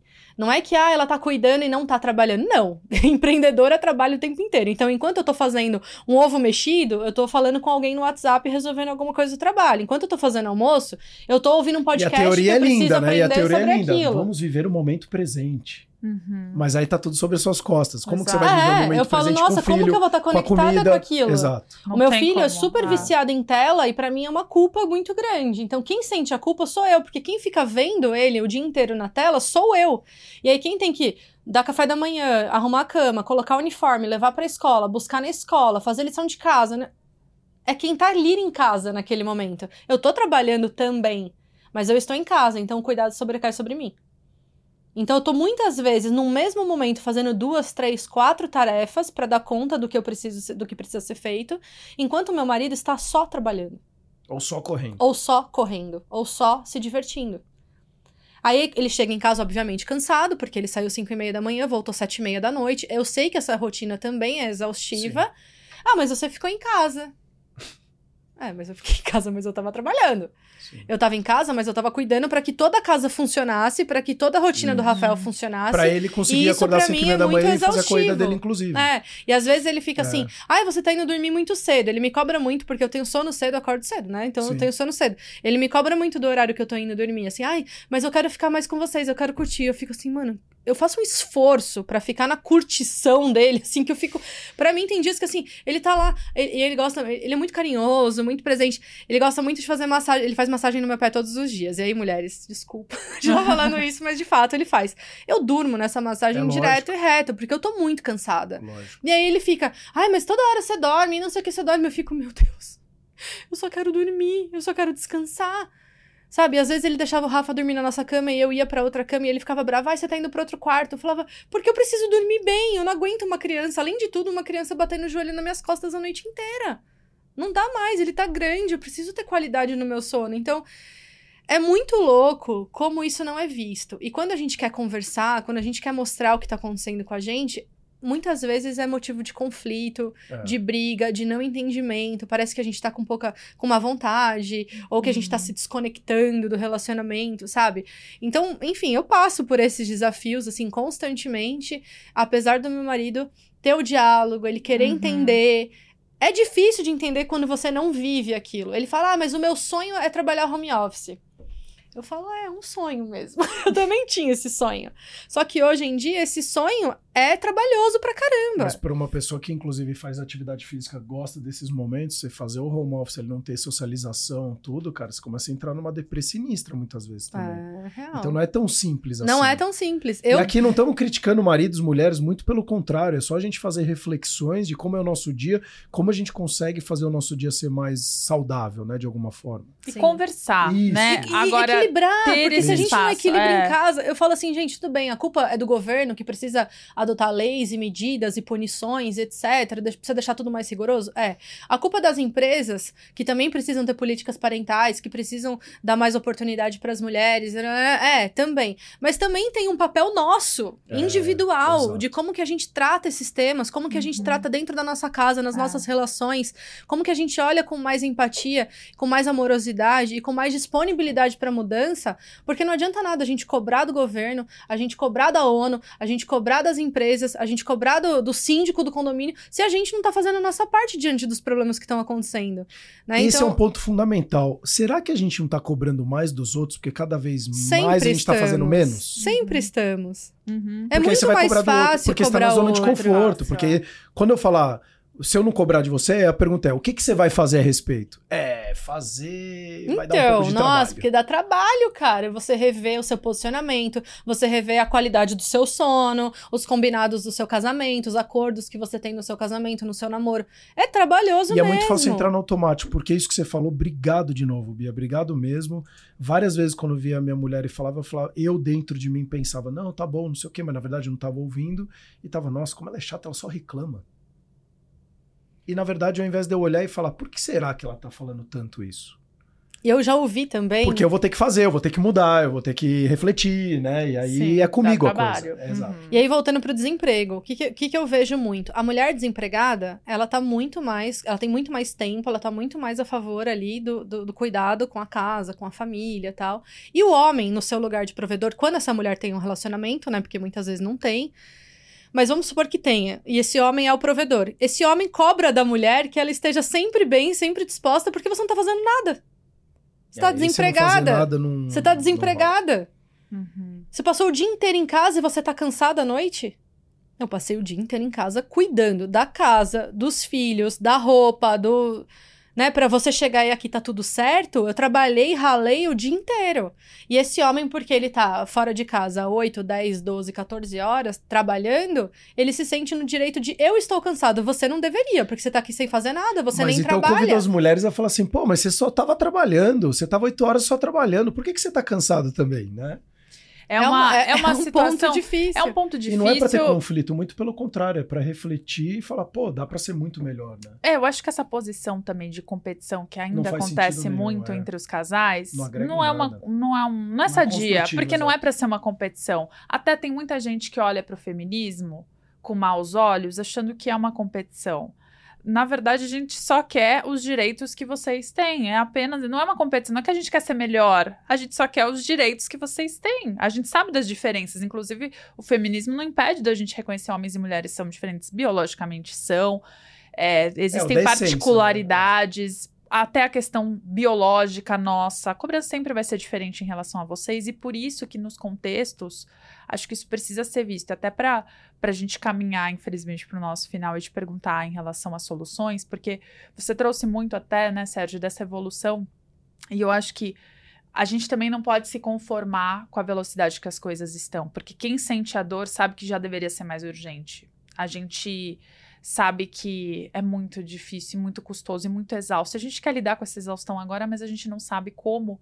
Até quando eu vi que você fez o seu intercâmbio, né, Vi? Você conseguiu tirar isso e eu sei que foi um ato, você compartilhou nas redes sociais o quanto que foi penoso para você, primeiro lidar com a culpa de ficar longe pela primeira vez do seu filho, investir esse tempo em você, no seu conhecimento, se afastando das suas atividades principais de empreendedora, porque não se afastou inteiramente. E você compartilhou em vários momentos que você fechou os melhores negócios, teve os melhores insights, porque você conseguiu ter tempo para parar, refletir sobre a vida, contemplar descansar, coisa que há muitos anos você não fazia. E é onde a criatividade acontece, né? Coisa que eu nunca havia feito. E, e isso Nunca me inspirou feito, muito. Assim. E eu falo, eu trabalho com isso e eu trabalho ajudando as pessoas a não terem burnout e eu preciso me cuidar diariamente porque empreender é muito difícil e a gente está vivendo muitas outras lutas, inclusive a da mulher. Então, ah. você, eu sei que você já voltou para sua rotina e a gente estava compartilhando aqui. Que triste, como, né? Lágrimas. Como tentar encontrar o equilíbrio. Por isso que essas causas são urgentes, né? E o que você que está mais de perto, até no seu trabalho hoje da L'Oréal, o que você veja de soluções que precisam ser potencializadas para essa mudança acontecer? Eu, eu fui fazer meu primeiro intercâmbio, acho que é um bom ponto para a gente falar. Eu nunca havia feito, eu não tinha, nunca tive a oportunidade de estar na Europa. É, nunca tinha feito uma viagem nesse porte, foi a primeira vez. É, foi planejado em relação a tempo, mas uhum. também em relação a investimento financeiro, que é uma, eu nunca tive condições de fazer. Não é que eu não tinha o sonho de fazer, eu tinha, mas eu não tinha condições financeiras. Eu me questionei muito sobre, nossa, meu Deus, vou fazer isso com 36 anos? Será que eu já não tô velha demais? Será como que vai ser pro meu casamento? Como que vai ser pro meu filho? Como que vai ser pra minha empresa eu me afastar? Porque eu ainda sou muito a minha empresa e minha empresa é muito de mim. Então foram muitos questionamentos, mas foi aquele ato de coragem de falar, não, eu vou. Eu tenho que ir, né? E eu passei um ano me programando para ir, acreditando que eu ia conseguir segurar os pratinhos enquanto eu estivesse lá, porque afinal de contas eu só ia mudar de endereço. E na hora que eu dei o salto que eu fui, eu falei, cara, quer saber? Adeus pratinhos. Eu quero viver isso daqui por mim. É o tempo que eu tenho para mim.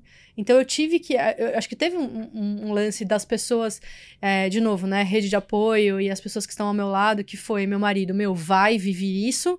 Meu filho, mãe, tranquilo. Minha, meu filho, com oito anos, ele falou: mãe, você vai sobreviver. Ele falou pra mim, você vai sobreviver. Eu falei, eu acho que não. Não, mas você vai. Tipo, vai, entendeu? E, e, minha mãe me apoiando, enfim, as meninas que trabalham comigo todas, Bia, vai, vai, se joga. Isso foi muito importante. É, e ter ido e ter vivido aquilo intensamente, que o intensamente foi de muito menos intensidade do que a vida normal eu me via por horas sem fazer nada. E isso me deixava assim, caraca, véio, tem nada para fazer hoje. Eu acordava e falava, tem nada para fazer. O que, que eu vou fazer hoje? Nada. É assustador é. pra uma pessoa que trabalha desde os 14 anos e foi ter férias com 23, sabe? Tipo, Nossa. eu nunca parei de trabalhar, eu sempre emendei um trabalho no outro. Eu sou apaixonada por trabalhar, eu, é uma coisa que eu gosto muito de fazer. E aí, cara, não tem nada para fazer. E aí você aprender o que, que é o nada, né? Dar valor pro nada, dar valor pro tempo e entender que esse tempo é curativo, que ele é regenerativo, que ele vai te trazer outras ideias, que ele vai te trazer outras oportunidades, me conectar com uma cultura. Eu fiquei em Londres, né? 48 dias. O que eu senti de lá, assim, primeiro lugar é a vida, em segundo lugar é a vida, em terceiro lugar é a vida, em quarto lugar é o trabalho. Isso para mim era muito louco sentir isso, assim, a galera no parque na hora do almoço, todo mundo lá deitado, que eu peguei uma época, né, que tava fazendo sol, tal. Então, galera indo pro parque, comer, super à vontade. E as pessoas que eu conversei, inclusive brasileiros que moram lá, que trabalham lá, eles falam: "Meu, deu horário, deita a caneta. Se tiver no meio de um e-mail, termina o e-mail amanhã." Ninguém vai te cobrar por isso, assim, tipo, aqui é, é a vida, a vida em primeiro lugar. Eu fiquei 15 dias na casa de uma família, onde o cara era britânico. E ele falou: um dia eu pedi um favor para ele me levar até uma estação. Foi muito engraçado essa história. Eu falei assim: ah, amanhã eu tenho que ir na estação e eu tava com a mala. Você pode me levar? Ah, acho que não vai dar, porque eu vou estar tá trabalhando. Eu falei: ah, não, tudo bem, então eu vou de ônibus, sem problema. E aí, na hora que eu fui sair pra estação, ele tava jogando futebol com os filhos na grama. E eu assim, nossa, mas que né? Falei um palavrão, porra, não podia me levar na estação? Aí eu falei assim, ah, você tá de boa? Ele falou assim, não, tô trabalhando aqui, deu um espaço aqui na, na, nas, nas eu reuniões, eu tô com a minha família. Então, tipo assim, ele não me levou à estação, e eu, mas aquilo foi um aprendizado também, assim, porque, meu, é a prioridade dele, aquilo lá é, é a rotina dele, e aí ele faz de um tudo para buscar os filhos na escola todos, e ele vai tranquilo, ele vai a pé, ele vai de bike, ele liga o som. E assim, é outro ritmo. E não é ele, não era esse cara. Eu vi isso se repetir em muitos lugares, né? Então, eu vi, assim, coisa que a gente não vê aqui em São Paulo. Não sei aí o Brasilzão, né? Mas aqui em São Paulo, é, que a gente é muito Paulo, é. workaholic. É. Nossa, se a gente se dá. Se, eu tô num restaurante, num café, e tem um, uma sorveteria, vai, que aqui em São Paulo tudo tem fila. Vai pegar uma sorveteria ali em Pinheiros com uma fila gigantesca. E eles fecham seis horas, eles vão falar, ó, o último da fila pode ter 55 pessoas. O, até os 55 vai ser atendido, porque Isso. já deu nosso horário. Lá não. Amada. A fecha na frente Fecha na cara da pessoa. Não interessa se tem 55, 200 na fila. Deu horário, Meu deu é horário. É Meu tempo é sagrado. Isso para mim também foi assim, eu vi isso acontecer em diversos lugares, em diversos momentos. E eu falei, gente, como o tempo é importante e como a gente não dá valor para isso. Então foi assim, uma vivência, uma experiência para mim totalmente transformadora. A minha relação com o tempo, apesar de eu chegar aqui já falando, ai, Paula, não vou conseguir almoçar com você porque eu tô com três reuniões, tarará, tarará, eu já tô num processo processo agora, né? Já faz dois meses que eu voltei, de ver a minha agenda estrumbada, de de novo eu me ver estafada, de chegar em casa nove, dez horas da noite, porque eu tava trabalhando para dar conta de um tudo que eu tinha que fazer enquanto eu tava fora. Eu já tô vendo esse impacto. No começo eu achei que eu super ia segurar, que ia ser super possível. Não, agora eu vou fazer diferente. Agora eu vou ter mais tempo para mim. Agora, não, não, não. acabou. Durou um mês, no segundo mês eu já tava por aqui. É porque o entorno engole. O entorno o ambiente, engole, é o ambiente, exato. Né? É e aí eu ia falar isso. O ambiente engole as pessoas veem sua agenda livre, elas metem compromisso lá, como quem ah. diz: Ué, se tá aqui um bloco de duas horas, uma conversinha de meia hora aqui no meio, não vai incomodar ela. Não uhum. consulta você se você quer, sei lá, meu Dar uma volta, um tomar um café. É. Eu, eu tenho muito isso para mim. Acho que uma das perguntas que estava no roteiro, que a gente acabou com o roteiro hoje, era como que você cuida. Né, né, né, né, Cara, eu, eu, tenho algumas, eu tenho algumas técnicas já de cuidado comigo, com a minha saúde mental, que é, por exemplo, se eu tenho um intervalo, tá um dia lindo lá fora, uma das coisas que eu mais amo fazer é deitar e tomar sol. Então eu vou lá, boto um biquíni, deito e tomo sol. Se eu tenho 30 minutos, fala, ah, 30 minutos, mas vai passar protetor, vai pôr biquíni. Vou, vou pôr biquíni, vou passar protetor e vou tomar sol 30 minutos, porque é o que eu gosto de fazer. Eu tô me vendo em muitos momentos de ansiedade, ou quando tenho alguma dificuldade, até comentei isso no treinamento da Paula outro dia. Às vezes eu tô num momento tenso, aconteceu um problema, alguma coisa, eu saio para caminhar. É uma coisa que tem me ajudado muito. Eu faço isso. Eu não preciso nem ser uma caminhada dentro de um parque, não. Às vezes eu preciso sair na rua Quarteirão, ali, sabe? Dou a volta no quarteirão, vejo gente, vejo movimento, aquilo já diminui, né? O tamanho, do, a dor do problema, o quanto ele é latente, ele já vai se acalmando, você já vai voltando pro centro, você já sai daquela emoção de impulsividade, já começa a se tornar um pouco mais racional com o que tá acontecendo. Então eu tenho esse cuidado. E aí, quando você fala de. Né, a gente começou a nossa conversa falando de sono e você contando toda a sua experiência.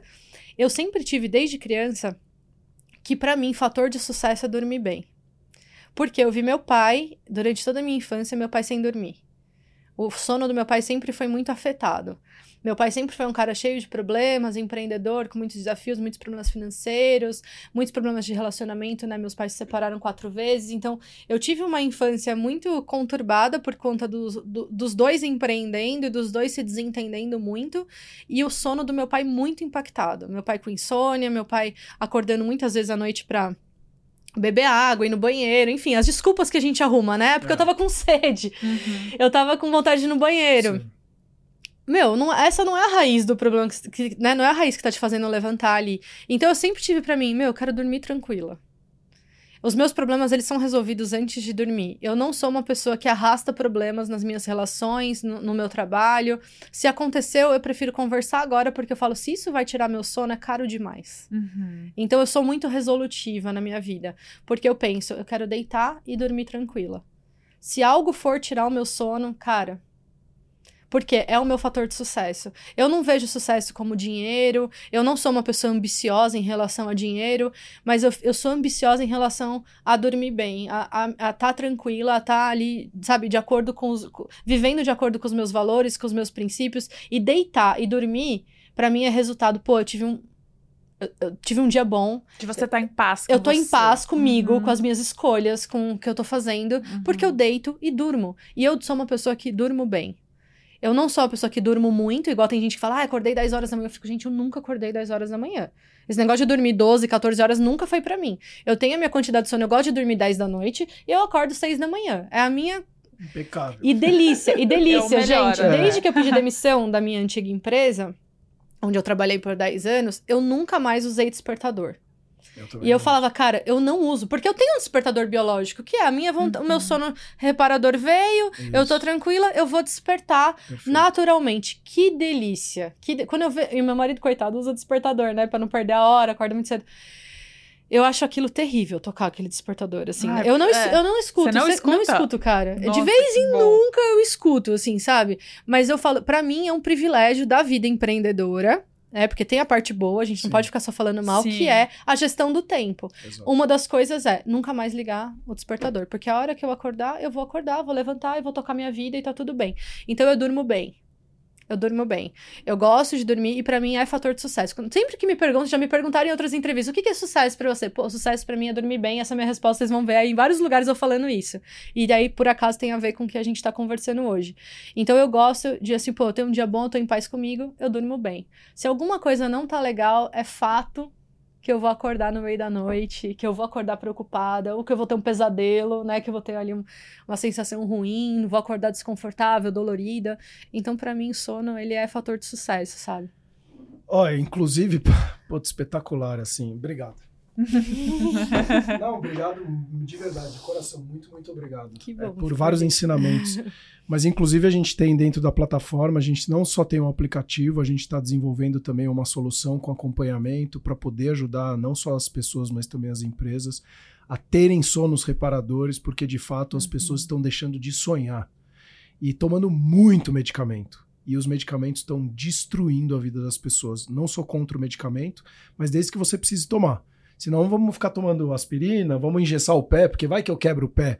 Então a gente tem que saber tomar boas decisões. E como eu sempre falo, vá atrás de boas informações para você tomar boas decisões. Uhum. É muito, muito importante. É, eu, cara, o prato mais do que cheio, tá transbordando aqui, de verdade. Não, e eu tô aqui pensando, gente, a gente não falou nada sobre violência contra a mulher, assédio, que a gente tava pensando. Eu volto aqui numa outra Eu oportunidade. ia falar, vamos fazer a parte gente. 2. Vamos Acho fazer que vale muito dois, a pena, porque a Bia Vamos, tem muita coisa Eu quero só fazer uma pergunta, contar. desculpa. É, o quanto que é importante, você falou de ambiente, a rede de apoio, quanto que ela é importante? Boa. Total, acho que a gente falou muito. Porque a gente falou no total, episódio anterior cara. sobre rede de apoio. E, e- não, e a rede de apoio, a gente, às vezes a gente coloca muito, ah, a rede de apoio é família, né? É mãe, é, é marido, parceiro, pai, não sei o quê. A rede de apoio também pode ser amigos, né? Exato. Eu tô Vizinhos, com eu tô ah. com uma amiga é, que tá, a mãe dela tá enfrentando uma batalha contra o câncer, assim, bem, bem difícil tal. E ela é filha única, o pai dela já é bastante idoso. E como é interessante ver a rede de amigos, né? A rede de apoio de amigos que se formam em volta, né? Como que a gente consegue ali minimamente oferecer cuidado, oferecer vizinhas. Eu tenho uma vizinha, eu tenho duas vizinhas fantásticas, assim, que, cara, tudo, eu falo, elas são meu tudo. Falo- Quando a gente acabou de passar por um processo que pediram, a gente morava de aluguel e pediram a casa, né, Pra vender. E eu falei pro Marcelo, não dá pra pôr na conta, porque a gente tava lá, será que dá pra gente comprar? Não dá. Eu falava, como que a gente põe na conta a Ellen e a Juliana? Porque pra mim, meu, elas são mais do que família, porque são duas pessoas que eu posso contar com elas pra tudo, cara. Então, elas entraram. Então, assim, minha rede de apoio entra na minha conta até numa decisão se eu vou mudar de casa ou não. Porque são as pessoas que estão ali à minha volta, que eu sou rede de apoio pra elas também, mas que elas são uma rede de apoio importantíssima pra mim e que não tem laço de sangue, mas são rede de apoio, se fizeram rede de apoio. Então eu acabei de passar por um processo de, pô, vou comprar a casa e uma das coisas que a gente pensou é, como ficar sem a Ellen e a Juliana? Eu não consigo ficar sem elas. Porque elas são minha rede de apoio e eu sou a rede de apoio delas. Então, olha que louco, como isso, como isso impacta, né? E é isso, às vezes a gente pensa, ah, precisa ter mãe, precisa... mas às vezes dá pra você criar a sua rede de Fazer, apoio é. através das pessoas que estão de fato interessadas na sua vida, disponíveis para sua vida e que você tá disponível, né? Naturalmente a gente se torna disponível para elas também. Então, e esse é um é, ponto importante, é, porque muita gente. Eu, eu vejo muita gente reclamando, inclusive pra mim, ah, eu, eu tenho dificuldade de fazer amigos, ou de ter uma rede de apoio às pessoas, eu não consigo confiar, eu dou muita.